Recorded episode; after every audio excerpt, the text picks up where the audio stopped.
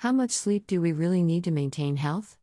The answer is more about the quality of our sleep cycles. If you have no health issues or other interruptions, then you will naturally get between 4 to 6 sleep cycles per night.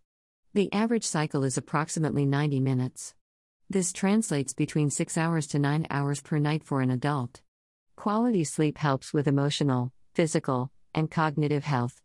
There are many health trackers that can give you an idea of your quality of sleep, but what I'm interested in as a doctor is do you feel rested? How long does it take you to feel human when you wake in the morning? It can be normal to take about 15 minutes to wake up and get going in the mornings, but if it is taking an hour or longer, then the quality of sleep is compromised. Health conditions that can interfere with sleep are alcohol and caffeine consumption, certain medications, allergies, sleep apnea, hormonal imbalances, restless leg syndrome, chronic pain, autoimmune diseases, cancer, stress, anxiety, depression, narcolepsy, dementia, Parkinson's disease, diabetes, and many more that are classified under sleep disorders.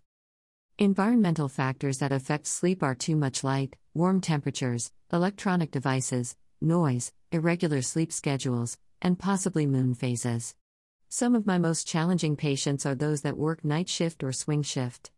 The 30 year Framingham study showed working at least three night shifts per week increased development of heart disease, diabetes, and obesity due to the disruption of normal circadian rhythms long term. As you can see, figuring out root causes of insomnia can be challenging. Medications and supplements to support sleep can be helpful if it is addressing the underlying causes. The most common thing I hear is I tried melatonin and it didn't work. Melatonin is a sleep regulating hormone that we produce from the pineal gland that helps you to stay asleep. Melatonin is influenced by light, dietary tryptophan, along with dietary cofactors to turn it into melatonin, vitamins B6, B12, folate, zinc, magnesium, stress, cortisol, blood sugar levels. Unfortunately, just taking melatonin doesn't usually fix sleep. Once the underlying causes are identified, then supporting the mind and body will promote better quality of sleep for better overall health. There is no magic pill, or supplement, that fits all.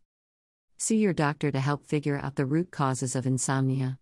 Once that is identified, it may require an integrative approach to support healthy sleep cycles https colon slash slash www.ncb.nlm.nih.gov slash pmc oh slash articles slash pmc 5971048 slash https colon slash slash www.ninds.nih.gov slash disorders slash patient caregiver education slash understanding sleep number 6